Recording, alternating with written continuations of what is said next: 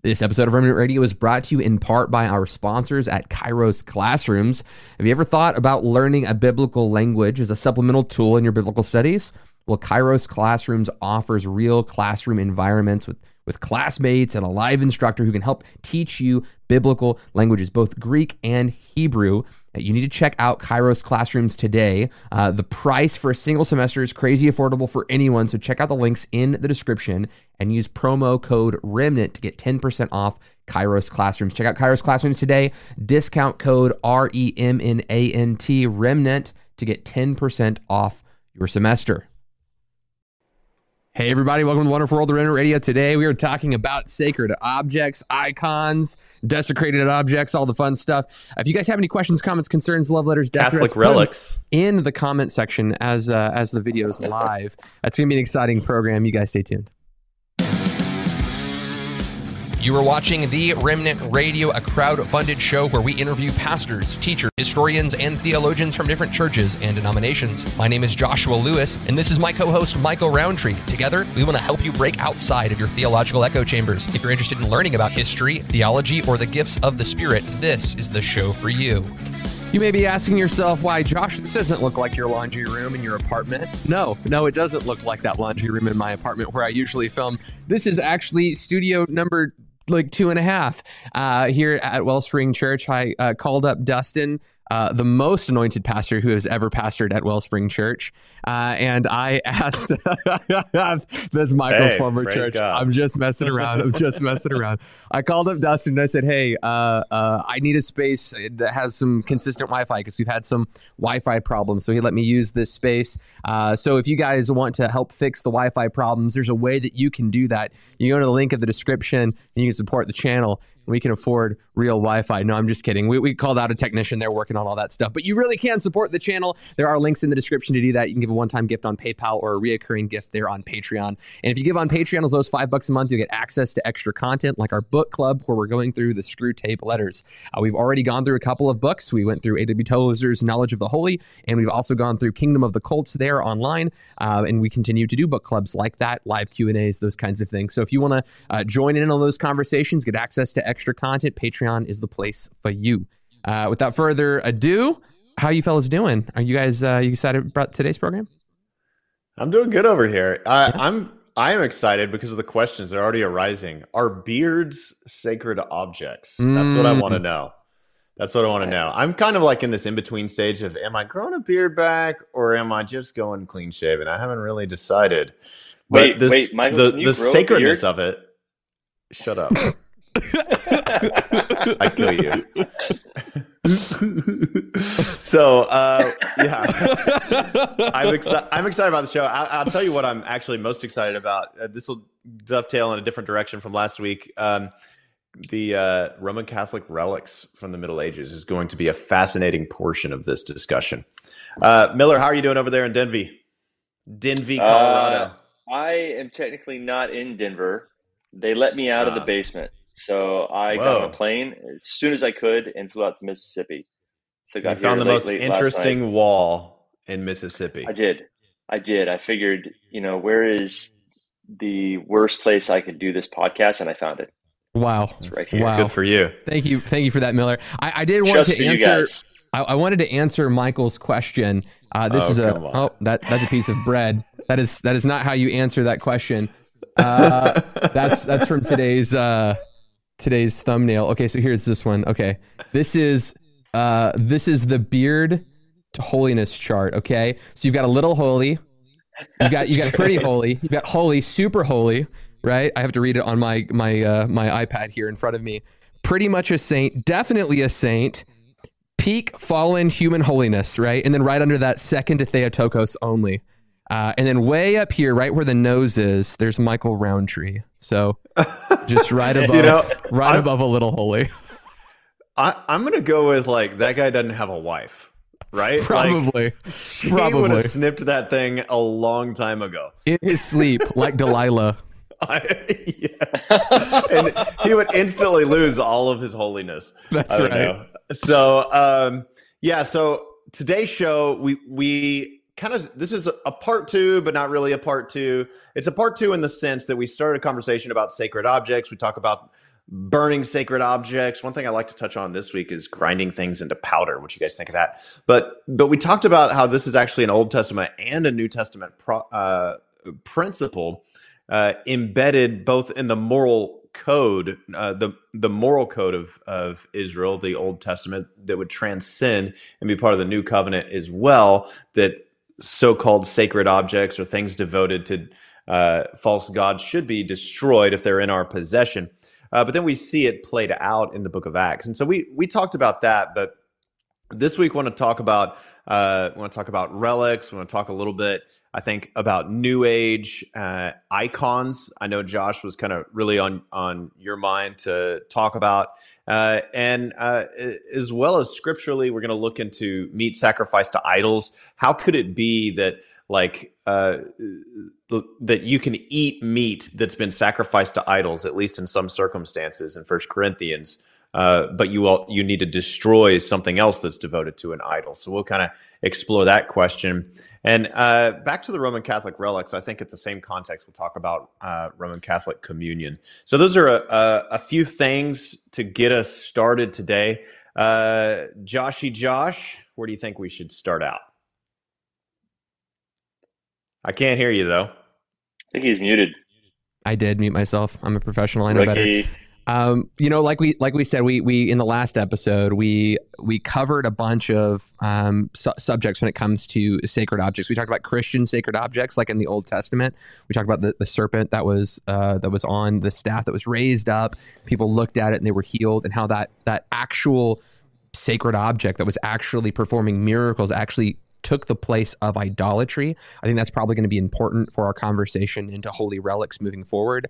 Uh, we also talked about uh, some of the the the witchcraft kind of objects. So we have sacred objects that were used within the Jewish tradition, but we also had these kinds of desecrated objects that were sacred, but in pagan temples and for pagan worship. They were sacred to the pagans. So when we say sacred objects, we don't want you to be confused as if we're conflating the two things as somehow equal, but we're saying that there were objects used within the Jewish culture, in the Jewish tradition, uh, that were sacred, but there were also those same kinds of sacred objects used in pagan worship uh, for pagan gods. So we don't we don't necessarily want to conflate those. So if you hear us using the same kind of phrase, we are talking about them in, in different ways. So, so I, I think we should probably start in uh, First Corinthians, Michael, and talk yeah. about meat offered up to idols, because when we're we're kind of talking about these two different areas, this idea of Roman Catholic icons and iconography, people are saying, hey. You could accidentally be worshiping something that's inherently demonic. And I feel like maybe those verses will help us interpret some of this. Yeah. Yeah. So, uh, First Corinthians. So the flow of argument, um, it's really chapters eight through ten are all going to discuss the subject of idolatry, and it's real confusing because it seems kind of like Paul is saying two two different things. It seems like he's saying you can eat meat sacrificed to idols, who cares? And then you can't eat meat sacrificed to idols. That's idolatry, and God killed a bunch of Israelites for that. So it's kind of like what what exactly is happening? So uh, the the way the argument flows is uh, is he's going to essentially say there are times when it's permissible to eat a, uh, eat meat sacrificed to idols. He'll say, for instance, uh, and, and, what it's really going to boil down to is context matters. So if you're eating meat sold in the meat market, you can eat without raising any questions because we hey we know an idol is nothing and pretty much all meat was would have been sacrificed to idols and it's not like paul would condemn them to vegetarianism. What is this eden? So um, actually eden sounds pretty nice doesn't it? But uh first corinthians 8 uh, you guys are supposed to laugh. I don't know. Josh miller y'all still there? Are y'all on air? I was muted. Sorry. Oh i i for sure laughed. I, well I, I, muted myself. I, I for sure laughed. It was a I just I assume that when people don't laugh at my jokes, they must be muted. The same in real life too. So yeah, that, uh, that's what you tell yourself during your sermons, like when you're right? Preaching. That's, that's, what I do. It's like live, and I'm in front of them. I'm like, they must be muted.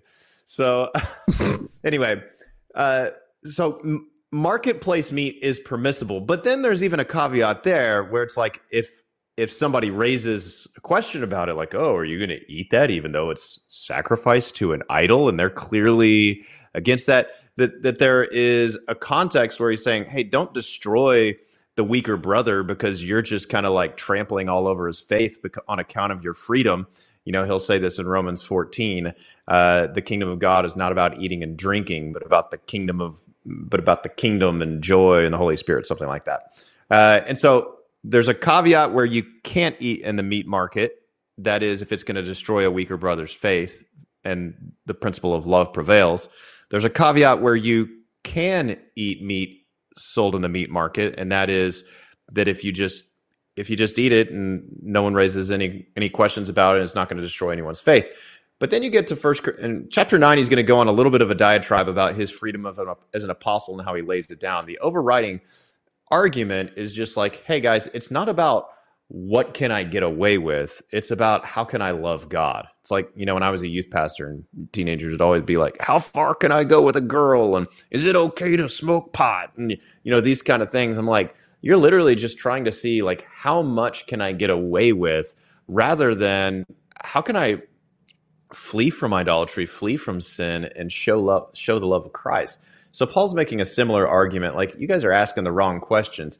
Uh, it, it's it's not about how much freedom can I exercise, but in what ways am I going to lay down my freedom for the sake of the gospel? And so then we get to chapter 10, and Paul's going to say, uh, he's describing a different context, not meat sold in the meat market. He's talking about meat that uh, that's actually in an idol's temple. And he's saying you can't just go into an idol's temple and participate in uh, just in their idolatrous feast and act like that's okay is not a participation in the altar of demon. What does he say? Uh, gosh, I is not a, a, participation in the altar of these false gods, a participation in demons. It's something like that in First Corinthians chapter 10. And and the whole point that he's making there is like now you change the environment. This isn't just out in the open air. This is actually you're you are stepping into an act of pagan worship and eating as part of that, pretending that, well, it doesn't bother me because I don't believe these idols are real. And he's saying, no, you actually are participating in that idol. And so, guys, the question I want to ask you, first of all, if you have any comments on any of any of that that I just said, uh, but but two, how can we say that idolatrous objects need to be destroyed per the Old Testament? Uh, that they need to be maybe burned, maybe ground in the powder, or at least thrown in a dumpster somewhere. Um, how can we say that idolatrous objects need to be destroyed on one hand, and then on the other hand, that you know what, maybe in some circumstances it's okay to eat meat that's been sacrificed to idols? What gives here? What do you guys think? So, I've got some thoughts around. Uh, Miller, do you want to take a stab at it first, though? I mean, I don't. I I have some personal convictions, but I don't have any like super strong theological thoughts behind it. Like I would tell you this: I won't eat meat sacrificed to idols, uh, knowingly. Um, I'm not worried if I accidentally ate something that had been sacrificed to an idol and I was unaware of it. But I probably like I wouldn't eat um, halal food if I know that it's it's dedicated to Allah. I'm not going to participate in it. Um, but I, I still am kind of uncertain. Jury's out for me on this. What about what about kosher food, Miller? Like if a if a blessed Jewish, by a rabbi, if a Jewish rabbi came in and blessed it, would you eat it? Uh, I don't have a problem with kosher, but I this is a this is a, a funny thing. thing. I had a, no, I can't tell that story. Never mind. Um, uh, anyway, the the my commentary on uh, 1 Corinthians eight and First Corinthians ten, I think is is basically the exact same. I think I think Paul's being consistent across the board. Um, he's wanting us to avoid the the approach of syncretizing our faith with pagan faith, and one is for the person who's viewing. Right, if you're eating this and you don't know, you aren't personally searing your own conscience by introducing other religious practices into your Christian faith, right? So you're not searing your conscience. But if the other person knows it's been offered up to an idol, you could be searing their conscience. So in both accounts, it seems as if he's trying to avoid syncretism. In 1 Corinthians chapter 8, it's for the person watching, oh, you're practicing, you know, Muslim, you're a practicing pagan like I am. And, and he's like, no, no, no, I, I would never eat food knowingly it was offered up to an idol, especially if there was an unbeliever present who, who knew that that food was offered up to an idol. And then the same thing to be said in a temple, you're actually practicing that religion. So it's the reason that I tell Christians you should not practice yoga because you are knowingly performing specific movements that are retelling a story of worship of a false god, right? Do stretches. There's nothing wrong with stretching, but the specific movements in the specific order done by yogis is telling the story of worship of a false god. So uh, anyway, all that to say that we should not knowingly be practicing other religions. Right. Does that does that seem fair?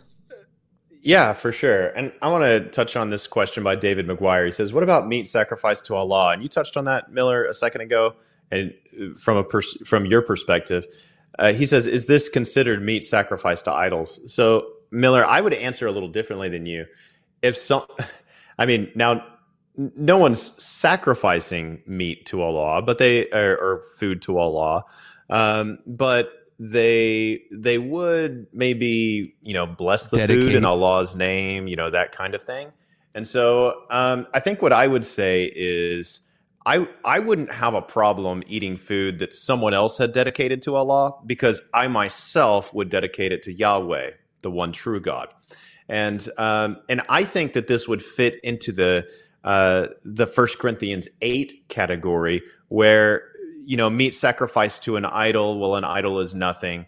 Uh, you you can have freedom to eat. Where what I wouldn't do would be like if they were holding some sort of holy feast, and uh, and I was to participate in this holy worshipful feast alongside them and eat this meat dedicated to Allah. And everyone's praying to Allah and blessing the food in Allah's name and eating the the meat at the same time. You know, something like that, maybe Ramadan or whatever. I wouldn't do that with them. I wouldn't because I think that fits into 1 Corinthians 10 category. Uh, but if I was just like, let's say that I, um, you know, had some Muslim friends over or something, or, or maybe went to a Muslim's house. Uh, I, I don't know. I'm trying to think of a scenario. about a wedding? outside What of if- the religious, outside of the religious context? Then What if you're at a cousin's freedom. wedding and their cousin's a Mormon and they bless it in the name of Joseph Smith? Would you would you I'll partake? re I will re-bless it. I will like re-bless publicly, in the like name Elijah, God. be like, whichever God answers with fire, let him be true. I think there's a, a, a fa- the, one of the things we got to recognize is that often marriage is a religious event.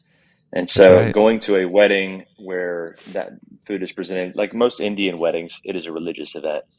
And so, uh, Yeah. how would you conduct yourself in that ki- kind of environment? I- would you go to that wedding? Would you Did your recuse lights yourself? turn off, Would you Miller? not eat?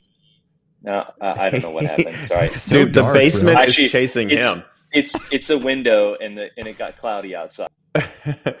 um, yeah, so I, I would actually I would drop kick the meat. That's what I would do, and I'm I'm kidding. So, um, are you guys laughing over there? Ha ha ha ha ha. Okay, so I, I think what I would say, first of all, I want to answer the rest of his question. He said, Is that considered meat sacrifice to idols? Allah would be considered an idol. Any God who's not the one true God would be considered an idol.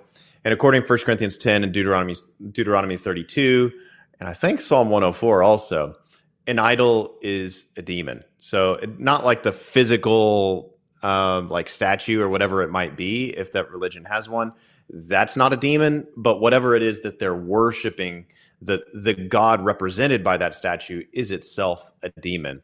Um, but man, I just I think First Timothy four goes a long way. Miller, uh, you might be right on the wedding thing. I, I'd have to think about that, but. Um, uh, 1 Corinthians 4 goes a long way that all food is to be received with thanksgiving and prayer. Um, and, and so I think what I would say is that for, for food that's been sacrificed to idols, what, what Paul's picturing in 1 Corinthians 8 is like, hey, okay, well, you sacrificed this to an idol, but I'm going to dedicate it to Yahweh and eat it with thanksgiving to Him. And, uh, and that sanctifies the food in a sense, makes it holy in that sense. So, um, anyway, I would put most things in that category. Oops, I didn't mute my mic. I don't think that the um I don't think that there's something spiritually that's happening to you. Like when you go into a temple and you're submitting to the kind of spiritual practice that's taking place there, Like you don't want to do that. Like you don't want to go into a temple and partake in the food. It's like submitting yourself to the worship that's taking place there. Um, you know, if if you if the, if you, if you're eating food that was sa- sacrificed to an idol, there's no metaphysical property to the food itself that is going to contaminate you. I think that's the point in First Corinthians chapter 8 is there's nothing like there's not like a spiritual voodoo curse that's on the food that's going to be strong enough to affect you or hurt you in any way because you're not taking it in faith. It's like I almost I almost want to compare it to the um the way that we take the table in like a Zwinglian fashion. Like I want my faith to attach to the table because I think there's something sacramentally present. There's something spiritually present when I take the table that that's really happening. And I think that my faith actually does something in that moment.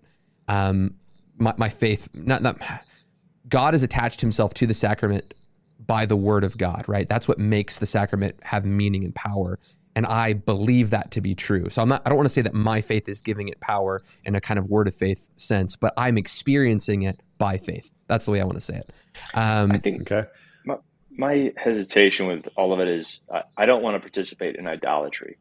Yeah. And uh, I think, nor do I want to participate in the appearance of idolatry.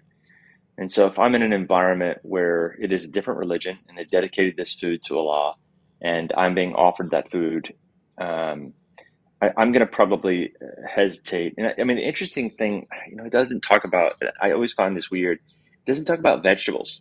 It literally just talks about meat, and the the meat. I, I assume be, probably because it has something to do with like you know the, the life of another in the, the blood, blood, of right? sacrifice. Yeah.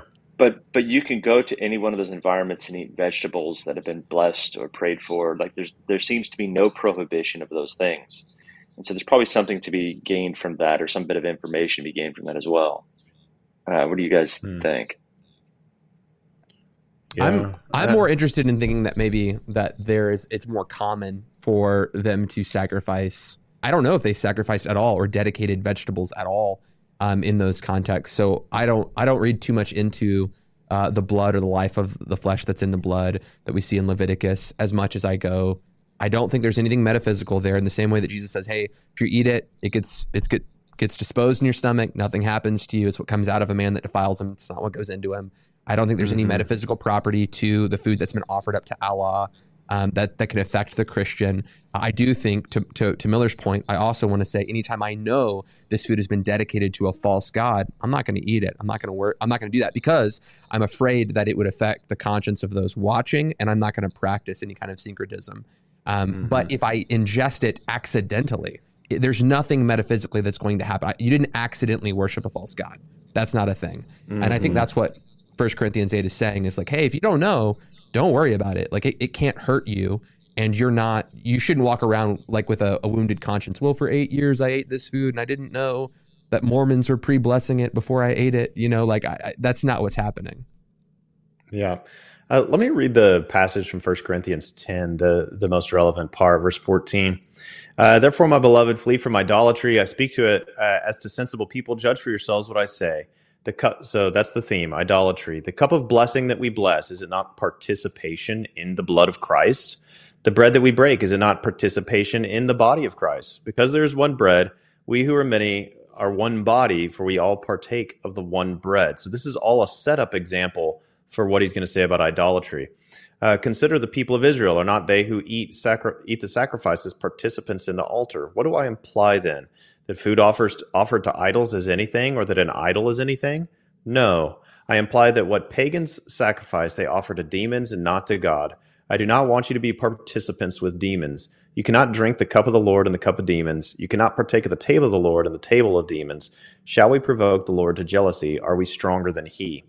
So uh, he gives the New Testament, the New Covenant example of communion, uh, and he says that we're participating in the body and blood of Jesus he gives the Old Testament example of sacrifices on altars and participating in the altar, and uh, and then he's and he's going to say, um, and then he's going to make the same point about about sacrifices made on demonic altars or altars of false gods, and he's saying just like we participate in the body of blood in Jesus, just like Israel participated in uh, the altar of sacrifice by eating the food sacri- uh, sacrificed uh, of their sacrifices.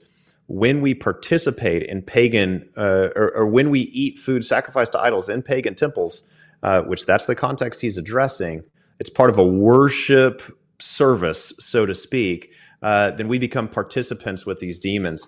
But I, I think, guys, this would be actually a good moment to to pivot and talk about communion, uh, because in church history, these verses have been used to suggest that. I mean, it, it works with the water of baptism as well, but these verses specifically uh, used to talk about the the body and the blood of Jesus. So, uh, and maybe you guys can help me think of some examples, but uh, I I'm thinking of like in the in the Middle Ages, if uh, whenever they stopped serving communion wine to uh, to children and to actually, or, well, they stopped serving communion to children altogether, and but communion people. wine to the laity, yeah. right? To lay people. But the reason was wine spills easily, and if you spilt some wine on your priestly robe, then you were going to have to burn the robe because the the robe was or because the wine was sacred it was the blood of jesus if you spilled it on the ground you were going to have to lap it up and like like sip it off the floor which of course Wait. you're never going to be able to get it If perfectly all yeah if it's ahead spilled, you had to wash it three times, drink the water that you wash it in, and then burn it. Right? Like it was a little bit more elaborate. maybe so maybe so uh, you know this uh, here's a little segment this is history of the christian church by philip schaff he, uh, he says if a fly or a spider was found in the wine after consecration the insect must be taken out carefully washed and burned and then the water mingled with ashes must be thrown in and must be thrown uh, into the sacrary i honestly don't even know what that is if poison be found in the consecrated wine the contents of the cup are to be poured out and kept in a vessel among the relics okay i mean uh, but the priest's fitness to consecrate the elements lies in his uh, sacerdotal power uh, conferred upon him at his ordination. And so there was just this uh, a great deal of superstition tied up in the priest sanctifies these elements. When he sanctifies these elements, it's true body, true blood, uh, and and if you spill something or if you get a fly in the wine or whatever, you can't the laity kind of messing with that. Um, what do you guys? I mean, obviously we're Protestants. We're going to view things differently. Do you do you guys want to just articulate uh, maybe what you see as the error in that? Leave it on Michael. See I'm what thinking. happens. Sorry, yeah, I'm just thinking about it. Sorry. Um, so, like. Josh, you you had mentioned when it came to meat sacrifice to idols, you didn't see anything metaphysical going on there, Mhm. and I would actually say that I think there is stuff that is metaphysical going on, but I don't necessarily think that that means it's going to create harm for an individual. Um, and so, the, the question here, like in in First Corinthians I I mean, it's it becomes a rather important one because in the next little chapter, he's going to be talking about the group that dies because of taking communion in an unworthy manner, and and it seems like what was happening was they were getting drunk off the Lord's Supper. Now, whether the there was a consequence sort of written into the metaphysics of the wine, or whether it was the Lord Himself executing a divine uh, action in that moment in time, I, I'm not entirely clear on. So I only want I only want to say that when a believer is taking communion, there's no metaphysical um, properties of the idolatrously sacrificed meat that is going to condemn them in their conscience, their record before God. They're not sinning because it was done in ignorance. They don't know. Um, and there's nothing metaphysical. It's not like going to open a door for a demon to attack them. They were doing it in ignorance. When I say metaphysically, I'm not saying that there's no metaphysical property to the meat whatsoever. I'm saying that the metaphysical, if there is anything metaphysical, it can't hurt the Christian if they're doing it in ignorance. if they're if they're doing it, uh, gosh, okay, help me differentiate it because some people hear, oh, so if you're sinning in ignorance, that makes it okay. No, I mean if they're No, eating, you don't they're- mean they're- that. Don't they're mean that. eating meat. They're eating meat. If there's a greater spirit that's in them than the spirit that's in the world, they're eating meat that they don't know has been offered up to a demon. right, Right. So if there is anything metaphysically going on, they're not syncretistically worshiping. If you start syncretistically worshiping something, like if I start worshiping you know, the only one true God, Jesus Christ. But then I also introduce into that some like Norse mythology and I start praying to Loki on the side as well. What I'm doing is I'm syncretistically merging two religious practices together and I'm opening myself up to hugely demonic attacks, right? So when I am a Christian and I'm eating my food and then I am told, hey, this food has been offered up to an idol, and I go, oh, great, let me at it. I am now syncretistically inviting a false religion into my life. And whatever metaphysics go on with that religion that open up myself to demonic realities is present because I'm I'm I'm willfully practicing that religion. But if it's just eating food, you're just eating food. It's now, it's something that's done in faith. Now to address the question Michael was asking earlier about what do we do with some of these superstitious practices that came in? Like, where, where do we think that uh, where do we think that problem? Uh, why did these superstitions come about?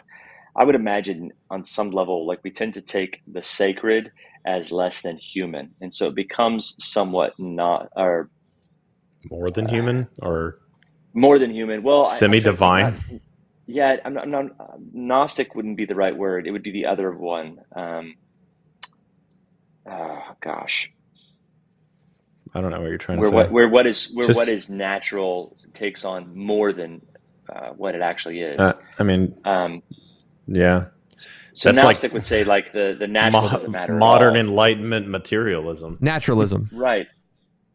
Well, it's it's almost like the like naturalism is the sacred. So yes, um, and I, I think that th- there's a um, I'm try- I'm I'm at a loss for words here. You guys talk yeah, about. Let me. Let well, me he, he made a he made a statement like, "Hey, what do you think about this?" The, the phrase I, y'all have heard me say this before, but hocus pocus comes from the Latin phrase hoc est unum corpus meum. And again, I'm not I don't speak Latin; it's a dead language, right? But that phrase hocus pocus we get from the actual pronunciation over the elements itself. So you heard Michael just read a moment ago uh, that within the priest's ordination, they have the ontological ability to change wine and bread into blood and flesh, right? They have that ability to, by a hocus pocus, if you will, a spell, begin to change the substance, the spiritual contents of whatever is going on there to physically be something else.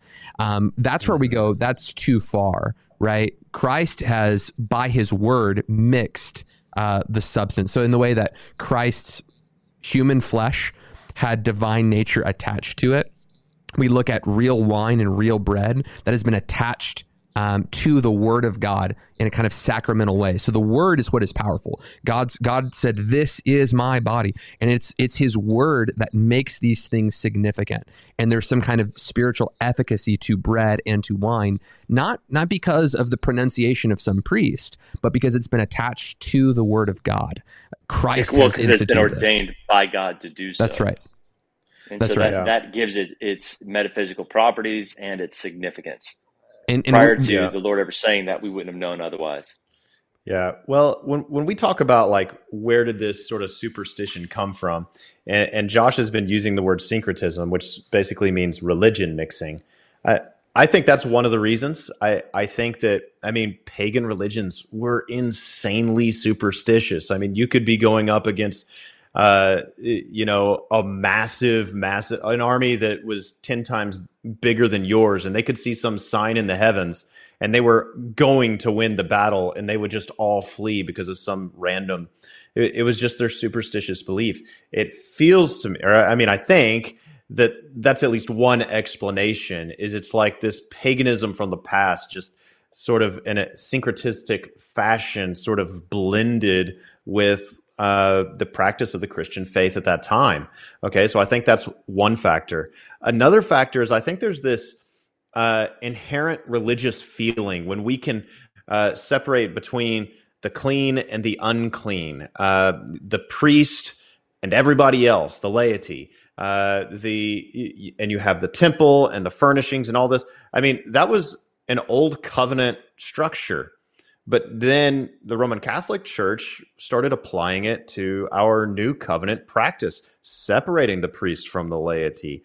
Uh, sep, you know, I mean, with the as far as temple is concerned, church was basically like a temple, and the and the priest was. Uh, I mean, the Eucharist was envisioned as uh, is not not him like serving the people. It was it was more like sacrifice before God, and uh, and so he he was like this true like instead of Jesus being the mediator between God and man, it was like the priest in a way was a mediator between God and man. And so I, I think that there's a sense in in which religion, in the negative sense of the word, sort of uh, crept in as well.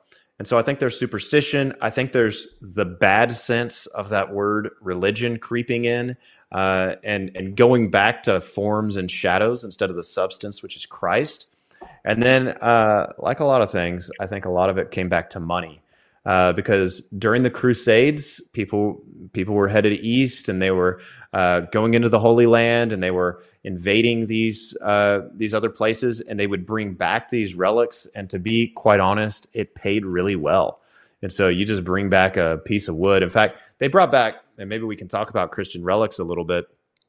They brought back so many relics of the cross of Jesus that it became unbelievable to everybody that all of these could have uh, belonged to the same cross. And so they they made up a new story, and that is that the cross of Jesus is so powerful that it just multiplies throughout history. And so there's this sort of infinite supply of cross of Jesus wood that is going around.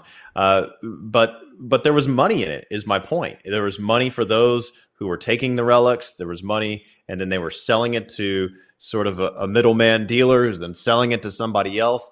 There was a lot of money in it, so it's very lucrative. So I think there are a lot of reasons why uh, why there was so much superstition. Yeah, and Dustin would, caught me. He, he he said, "Hey, you unintentional mistake. You said mixed or attached, saying that I made a Christological error. Y- yes, I mean that Christ, being God, assumed human flesh. Right? We'll we'll just use the the most creedal language in talking about this. All I mean is that it seems as if there was a spiritual reality." Uh, in the same way that the the, the divine became incarnate, became created, the uncreated took on creation. I'm saying in the same way that the the table itself has this kind of spiritual thing and I, attached or mixed might not be the right word because again trying to avoid this christological heresies good catch dustin so gracious response by dustin yeah me, he's, he's, always looking out for us let me jump in here when we talked about where some of this stuff comes from something that I feel like you know we could all relate to. And I remember Michael when you and I started doing ministry together early on. I remember having these kinds of conversations where we talked about the tendency within um, religion of any kind, um, but but our own, uh, where we tend to deify things that were actually quite normal, or spiritualize things that are actually quite natural. And so I, I remember us, you know, being young twenty somethings and joking around about the idea did Jesus ever pass gas? And uh, you know, and of course, that's the the young kind of teenage boy thing to do is to turn that into a joke. But right but next to did Adam have a belly button? Right, right. But the point I'm trying to make in this is, I think what happens when we start having things that are sacred, things that have been uh, recognized by Jesus as uh, as sacred, that we can then in that moment take it further than when even than what Jesus even intended. And we do that by sort of deifying the object or removing what is natural from it um, in our own mm-hmm. language in our own practice. And, and, I think we've done this with the Lord as well. Like the idea that the Lord uh, had, had to nurse, the idea that the Lord would would digest food, um, that he had to use the restroom restroom and relieve himself. Like those kind of things, we we don't even want to think about because this is the sacred. But to do so is also to remove what is truly incarnational about the Lord, that He really was like us. Amen. Um, mm-hmm. And I Amen. think I think that's what's happening with these objects as well. Yeah.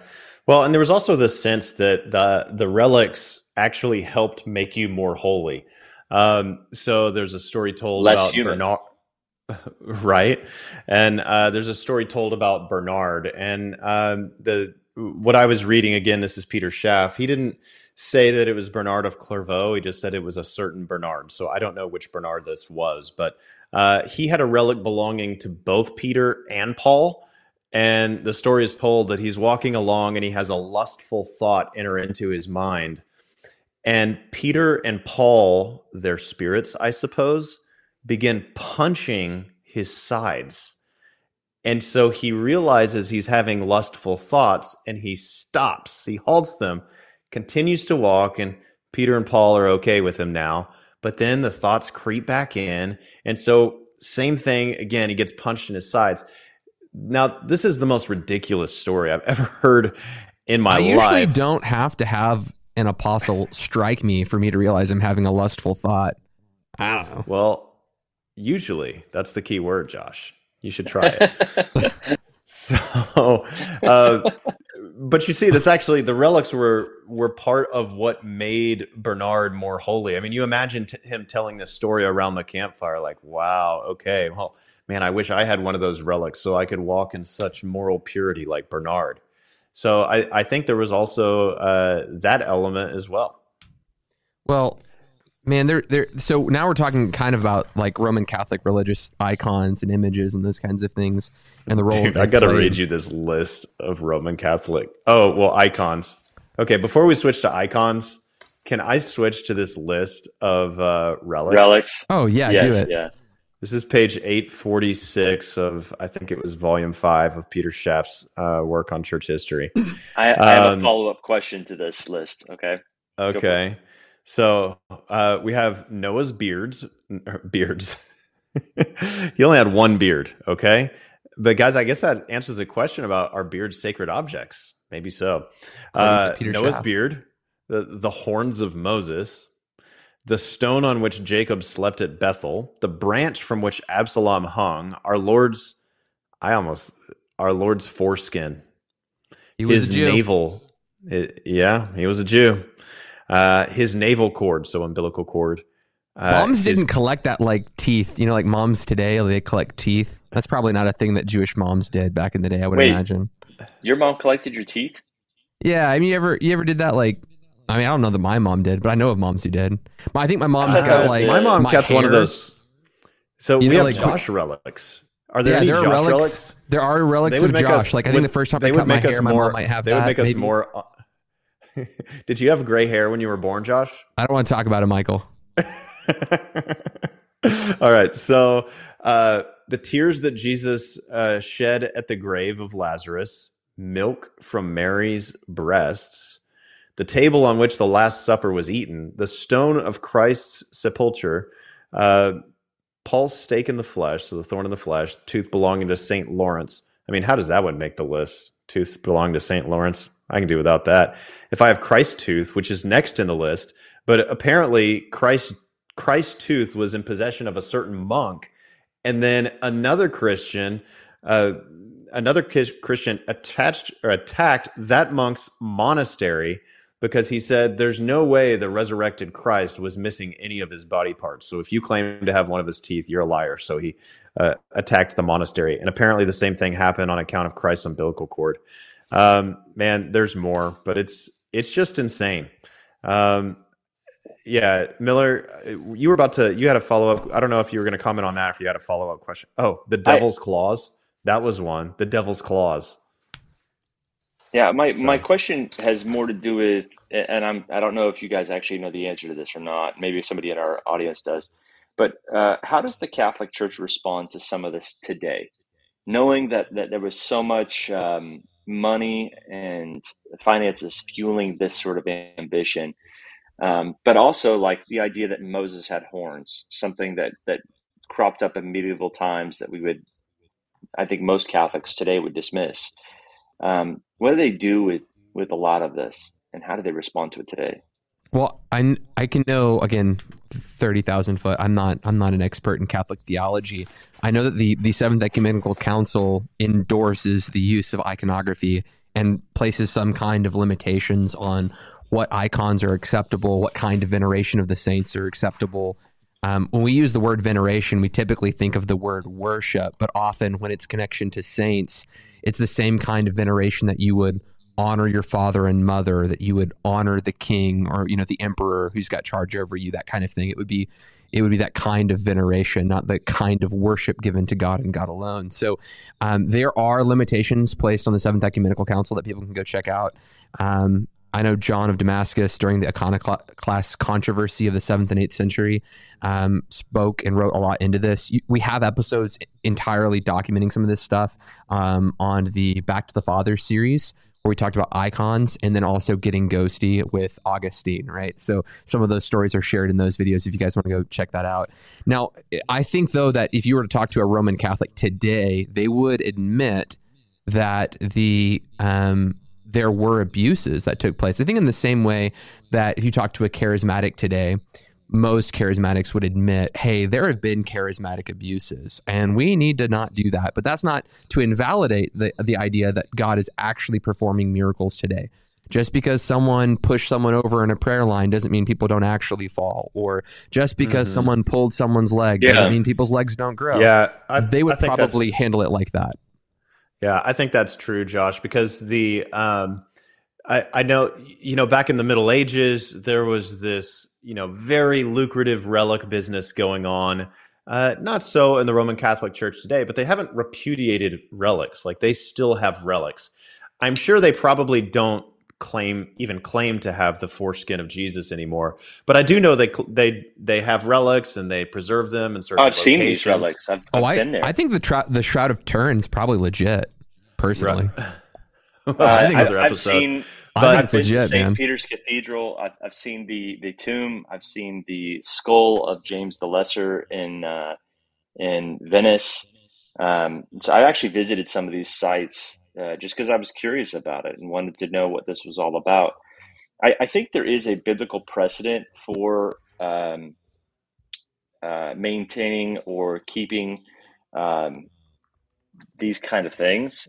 Uh, now, what what kind of meaning we can attach to what, them what would, where, what would be what would be the biblical precedent for keeping a relic? Uh, the fact that they would keep the bones of certain patriarchs and take them with them instead of just yeah, leaving them see, buried somewhere.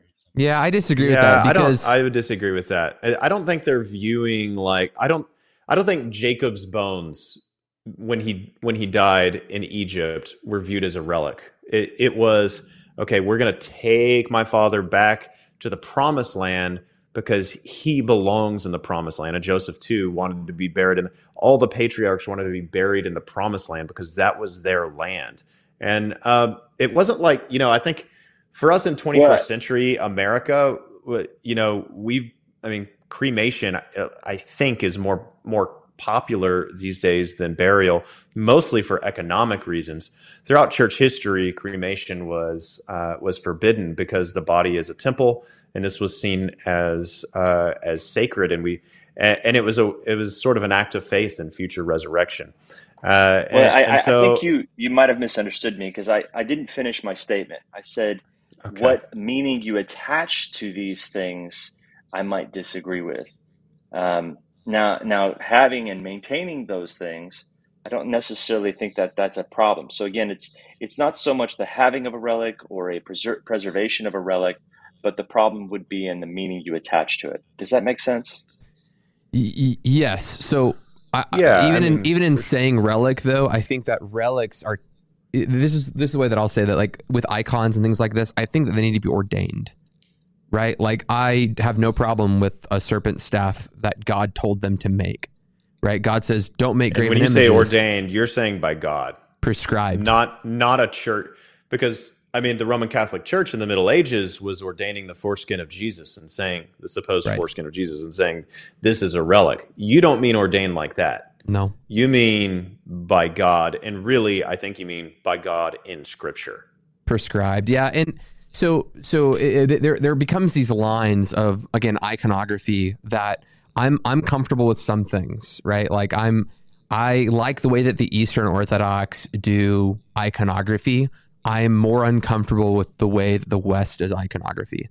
So like if you look if you just type in iconography or ancient iconography and you see kind of like cartoony flat Stanley depictions of Jesus and the apostles, I've got no problem with that. And the reason being is no one believes that Jesus and the apostles looked like that. right? No one believes that there's going to be Flat Stanley sitting on the throne. Um, we we believe that that image represents the God in heaven, and it's kind of like a mental placeholder. It's the hyper realism that I get really uncomfortable with. It's it's the hey, this boy traveled to heaven, and this like blonde hair, blue eyed Jesus, you know, that was painted by this great artist. That I go, I don't know, because I would really be um, cautious of looking at an embodied human, like like let's say Michael Rowntree was able to grow a really big beard, right? And I was able to take a photo of him, and I was able to go, you know, bring it to some ancient Aborigines tribe, and like, look, guys, look at this. Michael's got this beard. This is actually Jesus. Look at this picture of Jesus. He's humanoid. Jesus was a human, but now I'm pointing them to the image of a human man that is not God and that is not divine and telling them that this is the image of the the God man. I'm I'm less comfortable with that kind of representation, whereas this thing is meant to represent another thing. The snake was meant to represent the cross, right? Like we see this thing lifted up. It's not the cross, but it represents. It's a it's a shadow. It's a depiction, if you will. And and I think that the Eastern way of representing icons is probably more tasteful. Um, John of Damascus, though he made certain statements about iconography. We can draw Jesus in a kind of humanoid fashion, right? We can we can not just the Protestant lamb and and flag, right? Um, we he said, hey, we can depict him as human because the Bible depicts him as human. And when we read the scriptures and we see that Jesus is truly human, there's an embodied image in our mind and in our heart that we take on when we're reading the passage, when we're living through the narrative of the scriptures we see that humanity of Jesus. So if the scriptures depict him in human, why can't we depict him in human? Is what uh, John okay. of Damascus would say. Let, let me finish um, these two other thoughts, Michael. He also says that there's an honor of the image is going to the thing that it images, not the image itself. Right. So if I if I have a, a picture of my daughter and I, you know, kiss it before I go to bed, or you know, someone loses a child and they they hold a teddy bear of their child, right, that they loved, you know, eh, they're not they're not worshiping the teddy bear, they're not worshiping the photo, they're actually bringing the memory of the thing that that represents to them. John of Damascus would say the same thing of a cross or a crucifix or those kinds of things it's giving honor not to the object, but to the thing that the object represents. And then finally, he says, hey, look, there's also a kind of distinction between, again, veneration, honoring father and mother, and the kind of veneration that goes to God and God alone. So he'll, he'll make separate categories for those things. We can remember the great men and women of God that have gone before. You can have a, a, Spurgeon bobblehead behind you and use it to remember a great man of faith and what God did through him, but, but you shouldn't go to that in worship. So that that's John of Damascus. Okay.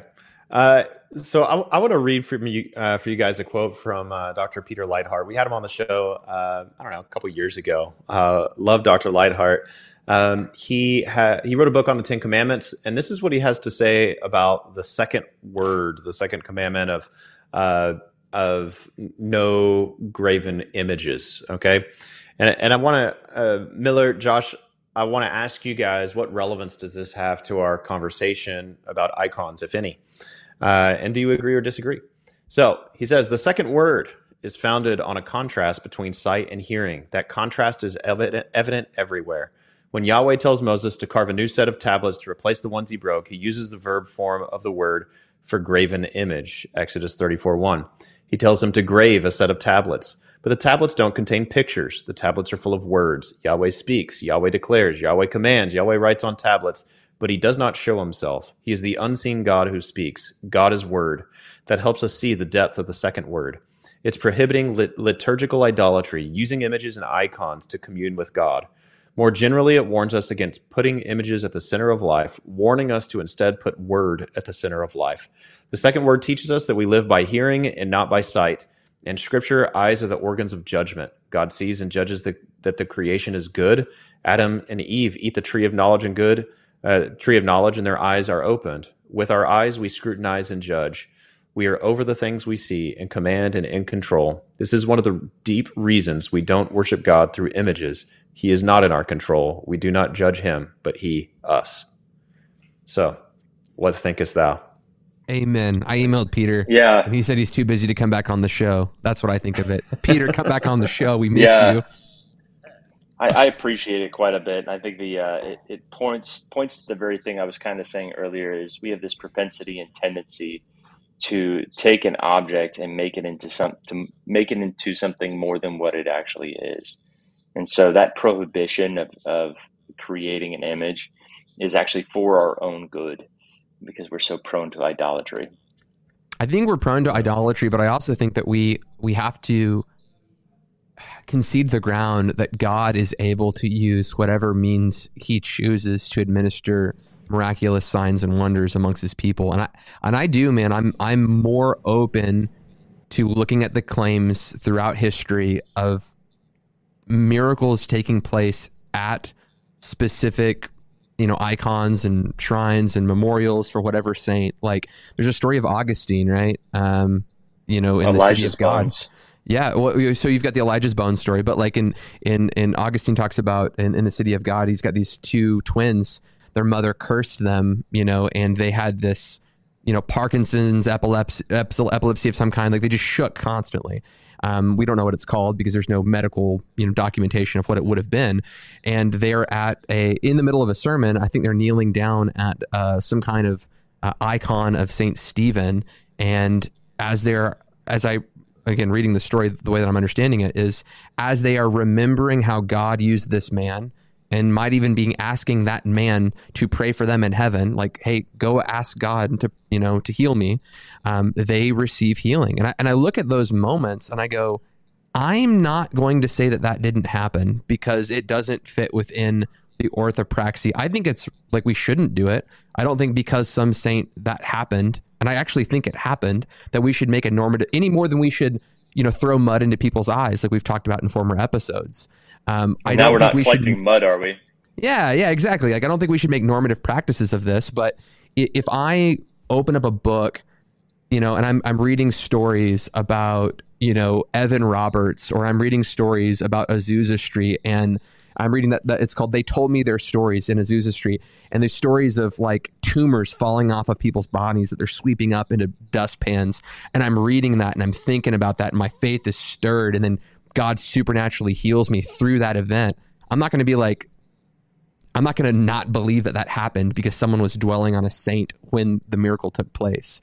Because it seems even if even in the story of Saint Stephen and the way that Augustine talks about us connecting to those icons is that we look at those things to remind us of what God did. So again, we're not going to them as a mediator um, in any more than I would read a book of Azusa Street and go, you know, William Seymour, pray for me. I, am not doing that, but I am going to remember what God did through Seymour. And I think it's possible that God would heal someone through that. Um, yeah. So I don't know. I, I don't think that we need to throw out icons with the bathwater, if you will. There's a um, a book written by uh, Professor Ronald. Let me just pull it up. Dr. Ronald Kydd. He wrote a book called Healing Through the Centuries. And in one chapter in that book, he deals with uh, healings that are pretty well documented but that took place through some sort of uh, location or relic. Um, and again, this is a Pentecostal professor, so I, I think it's it's worth checking out and looking into. And I don't really know what to do with it, honestly. Sure. Yeah, I mean, I think that's I, I think the big takeaway because I mean, Josh put the camera on me, so I'll talk. So. Um, a number of people, several people in the chat, uh, two things that I saw coming up a lot. One was anointing oil, and one was the bronze serpent. Okay, so to talk about each of those in turn, it's gonna. I think they're both gonna drive toward uh, a point of we don't want to make too much of any object ever. The only thing we want to really, really make much of is we want to make much of God. We want to make much of the triune God, Father, Son, and Spirit. And uh, and if it becomes about the object, then we've gone astray.